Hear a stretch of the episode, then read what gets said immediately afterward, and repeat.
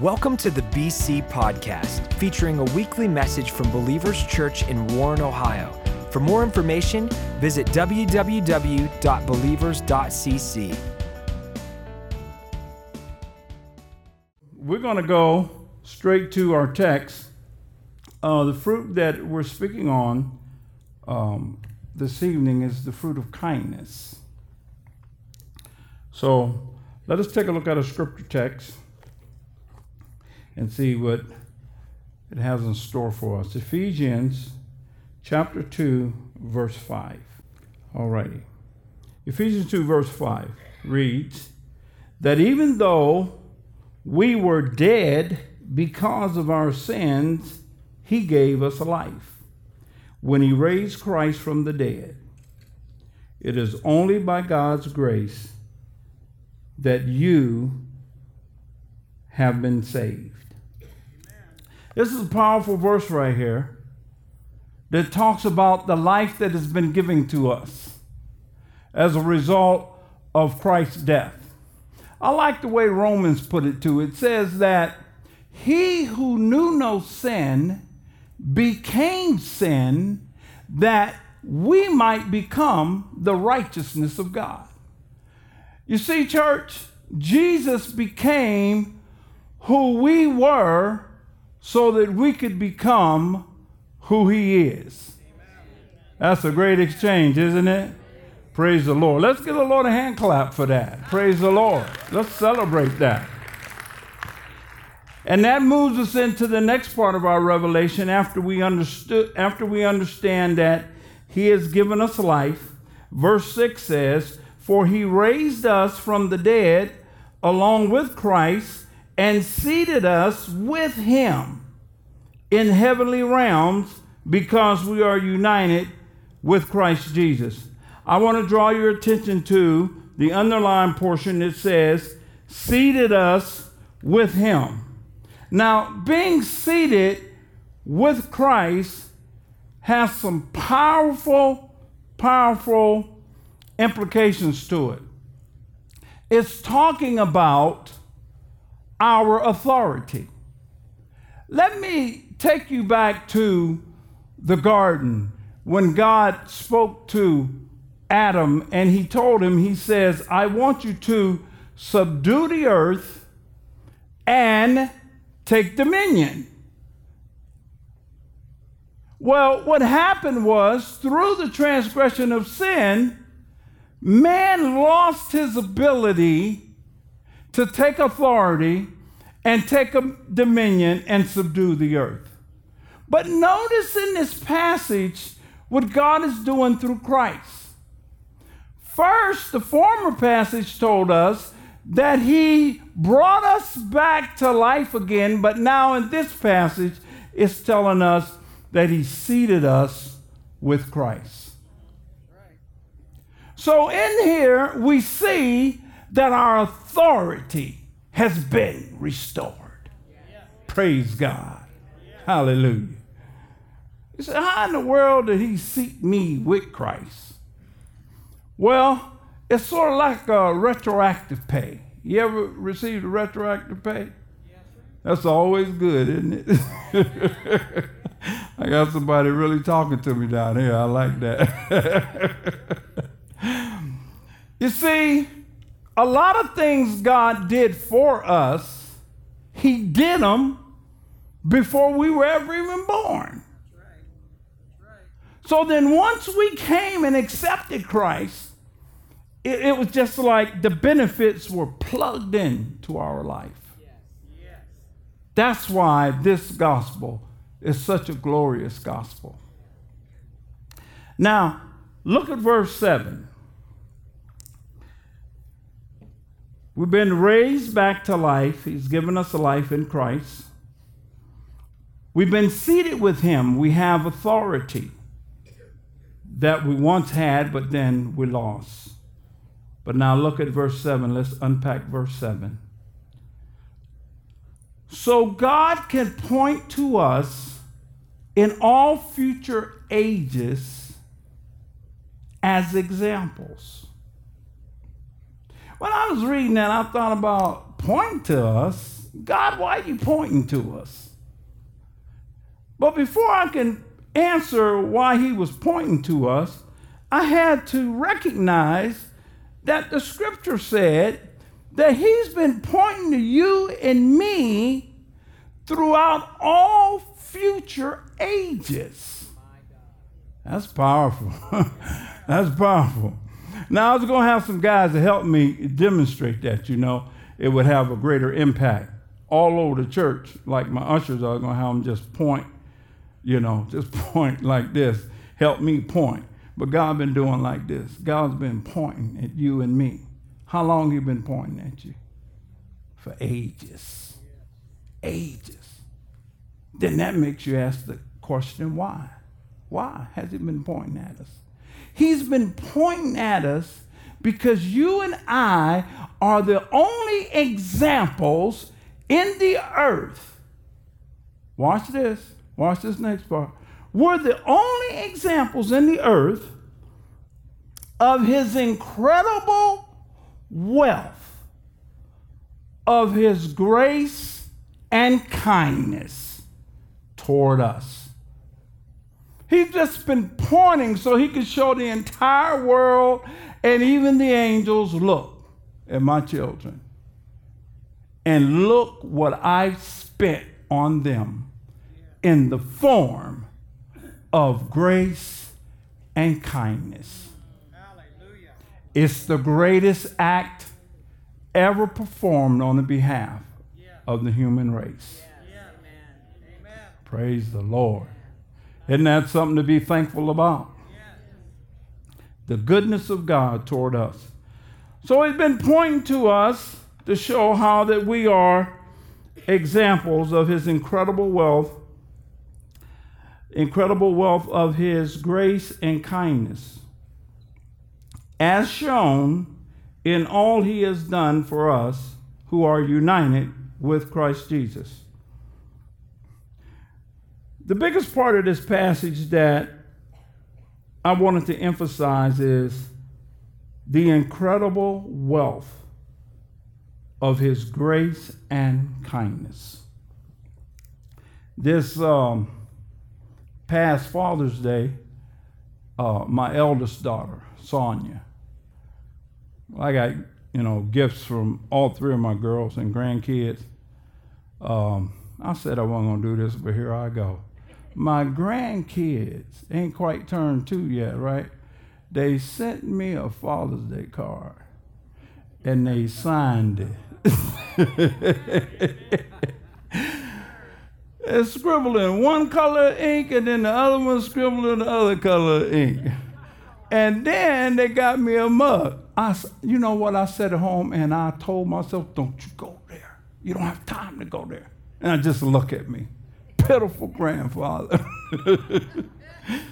then they sent me a mug with a with a wrench on it, a picture of a screwdriver on it, rather, and it said, "If Papa can't fix it, we all screwed. and I said, That's right. Y'all got it right. Tell your mom and daddy I've been trying to tell them for the longest. Praise the Lord. But my oldest girl got me a Cleveland Indians jacket because she knew I've been wanting one for a couple years. So I pulled that thing out, man. I got to looking at it and uh, showed it to my wife. I said, Look at this, baby. I said, man, look at here. I said, this is something special. And I borrowed my mama's words. When my mama seen something on you and it was like special, she said, boy or girl, usually girl, you know. Girl, I know you paid good money for that. I told my wife, I said, you see this jacket? I said, Sonia paid good money for this. She didn't get this at no Kmart or Walmart or no other kind of mart. She paid good money for this. What I'm trying to say to you, church, is the incredible wealth of God's grace and kindness was good money that He paid for you and I for this great salvation that we have. Praise the Lord. He paid good money for you and I. And not only that, but the latter part of the passage, I'm going to close out the latter part. It says he has what he has done for us who are united with Christ. You and I have been placed in union with Christ. And as a result, something very extraordinary occurred in our life. You all know, if you know Christ as your Savior, you can remember that day. You can remember since the time that you gave your life to Christ.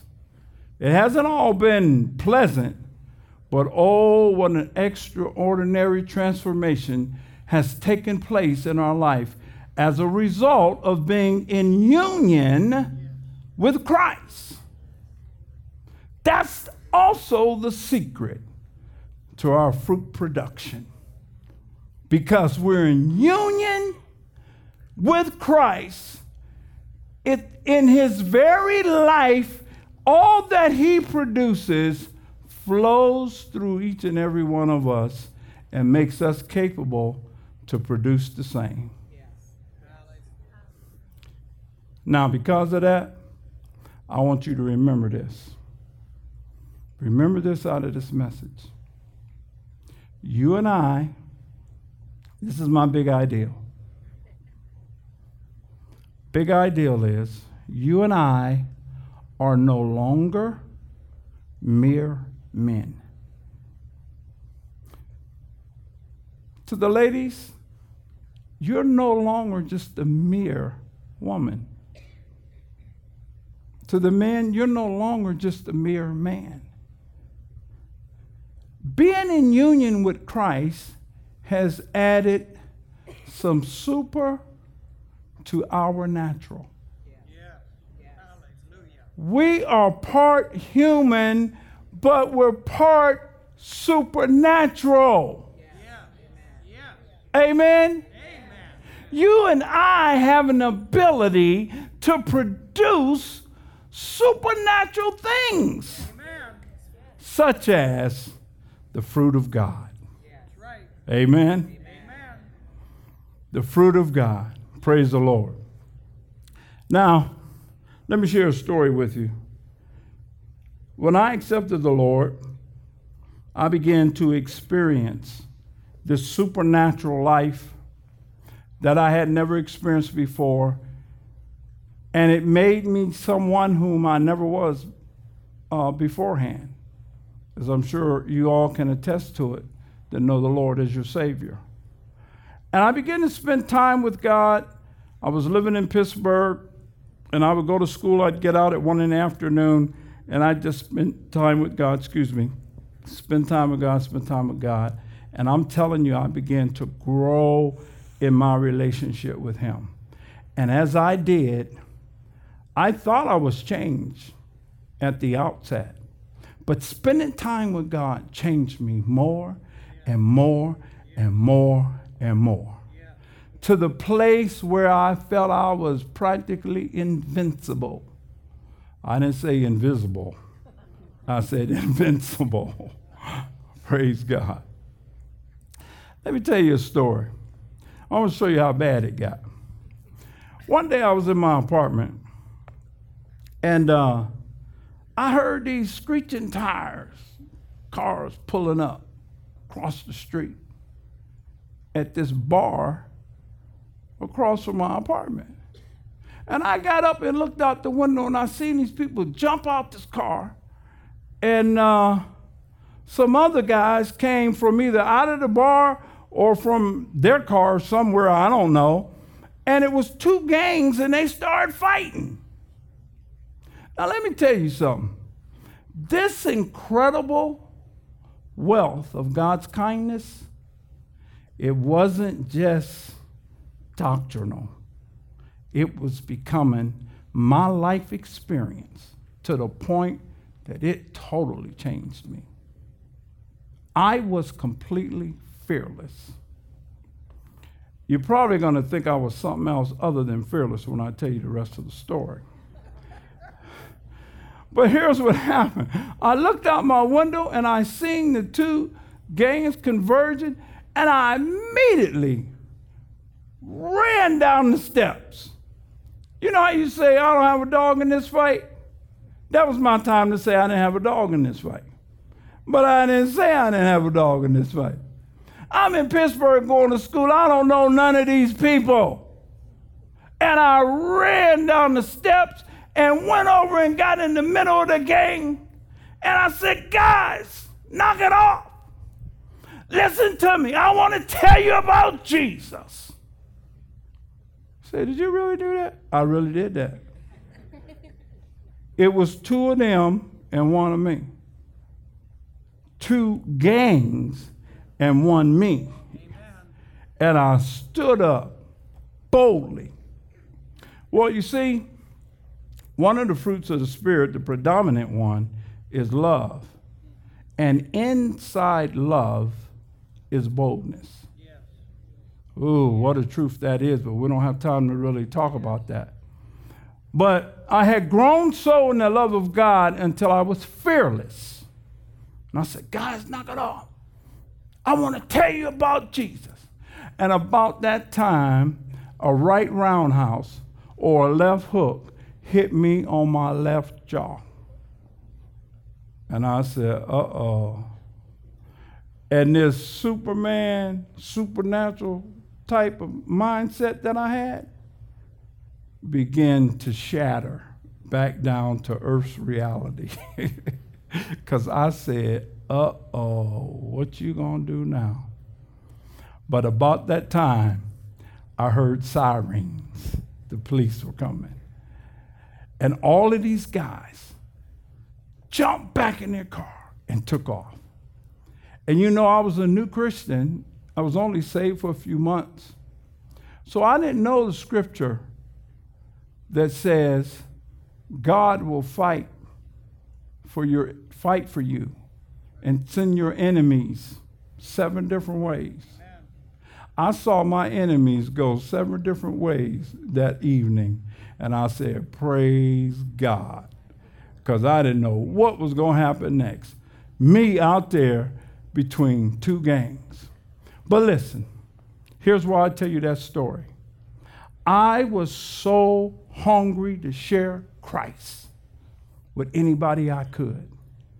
It just came natural to me to go down there and to just feel like I could be a change agent. I'm telling you guys, you and I are no longer mere men. We have something on the inside of us that is so extraordinary, that is divine, actually. And we're not just a natural man or natural woman anymore. Praise God. Praise the Lord. So, moving right along, what happened to you and I is we began at some point to feel empowered to produce fruit. And you're going to produce fruit after your own kind. So, being that God has placed us in union with Christ, that's the kind of fruit that we're going to produce, the same kind that Christ produced. It's not above us to be like Christ or to produce the fruit that he produced. It's very much in step that we would produce the fruit that he produced because of our union with him. Listen, a new inborn divine nature begins to make itself evident in our lives. Isn't that what happened to fruit on a tree? Amen. It don't just pop out like popcorn, but it begins to make itself evident. If it's an apple tree, apples begin to make themselves evident. Pear tree, and so on and so forth. Praise the Lord. So you and I, because of an extraordinary transformation that our lives have experienced, we begin to make evident fruit after a godly nature. Listen to what Galatians 5:22 says about those fruits. But the Holy Spirit produces this kind of fruit in our lives. love, joy, peace, patience, kindness, goodness, faithfulness, gentleness, and self control. There is no law against these things. Now, why would it say there's no law against these? The reason it says it is because if all of society was filled with the Spirit, they would produce the fruit of the Spirit. And if that were the case, we wouldn't need no law in our society. There would be no institution of the law that we would need. You wouldn't need a policeman. You wouldn't need a district justice. You wouldn't need a higher court, a Supreme Court. You wouldn't even need Congress. Imagine that.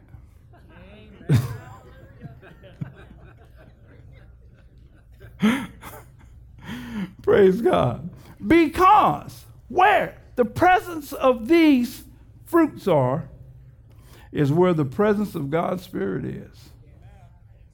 And all the law is, is an outward restriction to curb sin.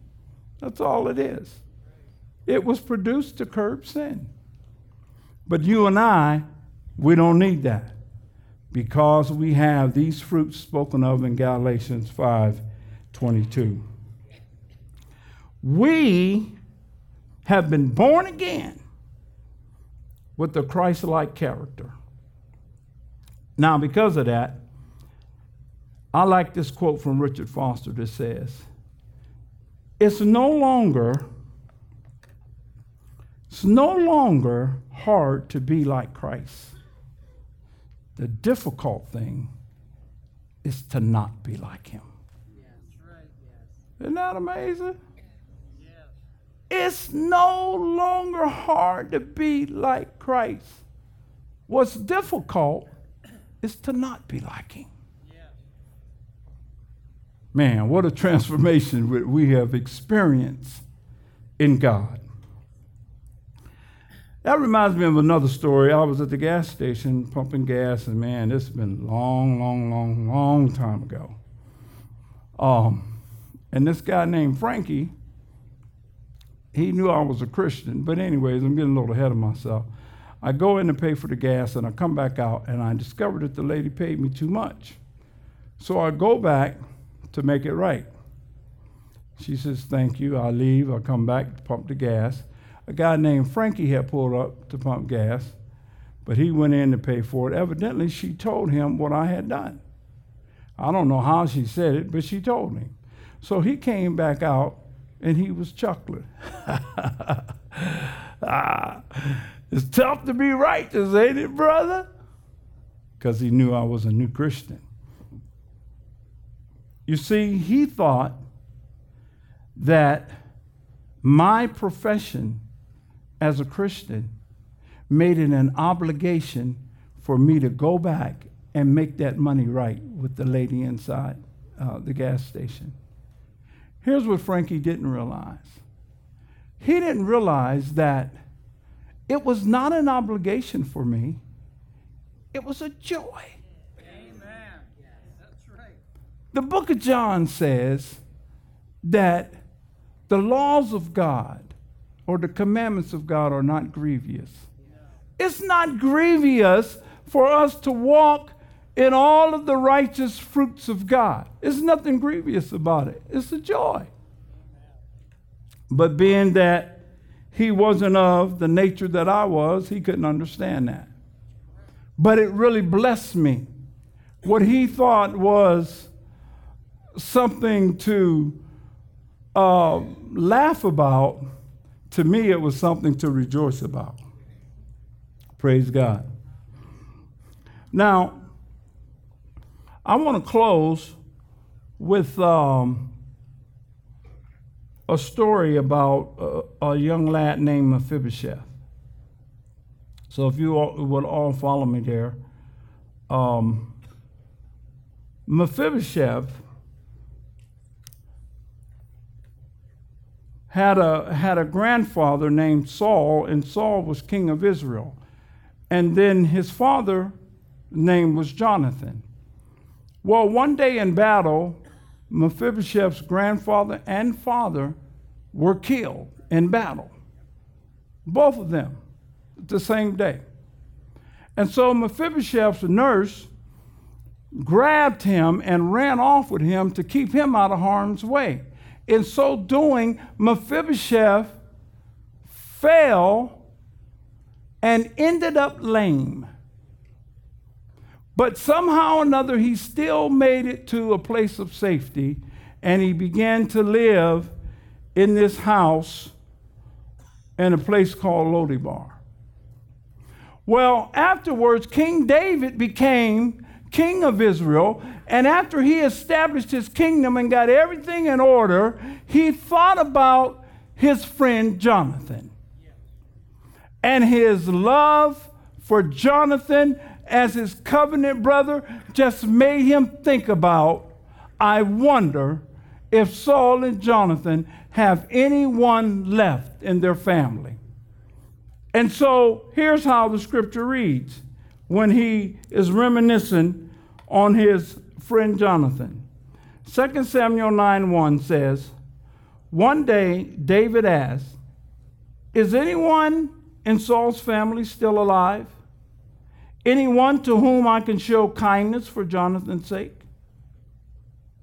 And then he repeated it in verse 3. He said, The king then asked, Is anyone still alive from Saul's family? If so, I want to show God's kindness to them. And a guy named Ziba, who had been Saul's servant, answered him and he says, Jonathan has a son who lives in Lodibar. He's lame and he's been living there for the longest. The name Lodibar literally means a place of nothing. Now, I want you to imagine this. This young man at five years old lost his grandfather and he lost his father. So he's obviously grief stricken. Then he's lame. And then he has to run away to a place called Lodibar which is a place noted for nothing. It's a place of nothing, is what it means. So there he is, living the best he can. And David finds out that he's in Lodibar and he sends for him. What I want to show you here, church, is that the kindness of God is not shy or timid.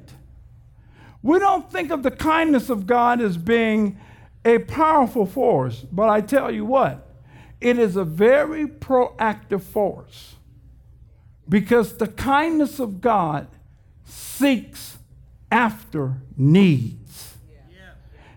It seeks after what's wrong so it can make it right. But a lot of times we think kindness is just something soft and timid. But it's not, it's very proactive. And that's what was living in David's heart when he asked if there's anyone left in Saul's house.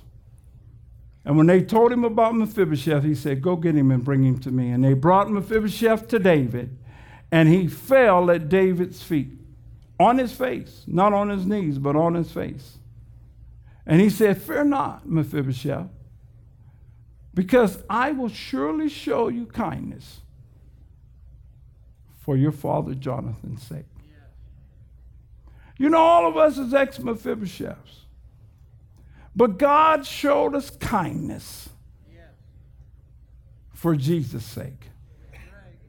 Amen. We read that in our scripture text, what all Christ did in those three verses, did we not? That is why we became recipients of God's kindness. Now, as he fell at David's feet and he told him, I will surely show you kindness, he goes on to tell him, he says, You will eat at my table every day. And he also told him, I'm going to restore everything to you that used to belong to your grandfather Saul. See, a lot of times when somebody is looking for you, it might be because you owe them some money or something, right? But I thank God for the power of kindness because the power of kindness will look for you because it wants to bestow some good thing upon you. This is why kindness is essential in our lives. It's the kindness of God that we minister to each other with and that we minister outside these walls when we run into all the Mephibosheths out there who are yet to come to the king's table. Amen. Look at this. And I'm closing with this the essentialness of kindness. God's kindness is full of tender concern, benevolent, and is seasoned with grace. There's a lot of legitimate concerns, but they're not always met. But the spirit of kindness will seek to meet every legitimate concern, as David did with Mephibosheth. And another reason that kindness is so essential in our lives is because it is the one proactive force that seeks out needs and it does it indiscriminately. It can't help itself. It don't pick and choose. When it sees a need, it has an assertive force to go toward that need. We're talking about the fruits of the Spirit. Amen and particularly the fruit of kindness. Thirdly, God's kindness is eager to help restore. See, Mephibosheth didn't get what he deserved. There wasn't anything so much that he deserved. But the kindness of God in the heart of David wanted to bestow upon him everything that he lost. And you and I, like David, have the kindness of God in us so that we can perform the same acts of kindness to whomever we find in need. You see, what I'm trying to say to you is don't underestimate this little fruit called kindness. It's essential. Somebody right now needs something, and you're the only one that can minister it to them because of the spirit of kindness that lives in you. You're not just a mere man. The spirit of kindness is after a divine nature.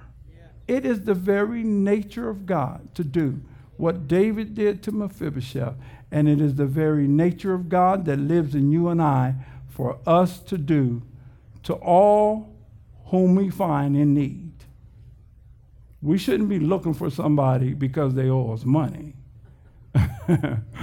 no, we should be looking for someone because we know they have a need and we can point them to the one who can fill that need. With that being said, I want to give anyone an opportunity that has never accepted Christ. I want to give you an opportunity to do so now. If you can't remember a day when you asked Jesus to come into your heart, this evening is your opportunity. We're going to pray a prayer, and we want you to pray the prayer with us and just mean it from your heart. Amen. Lord Jesus,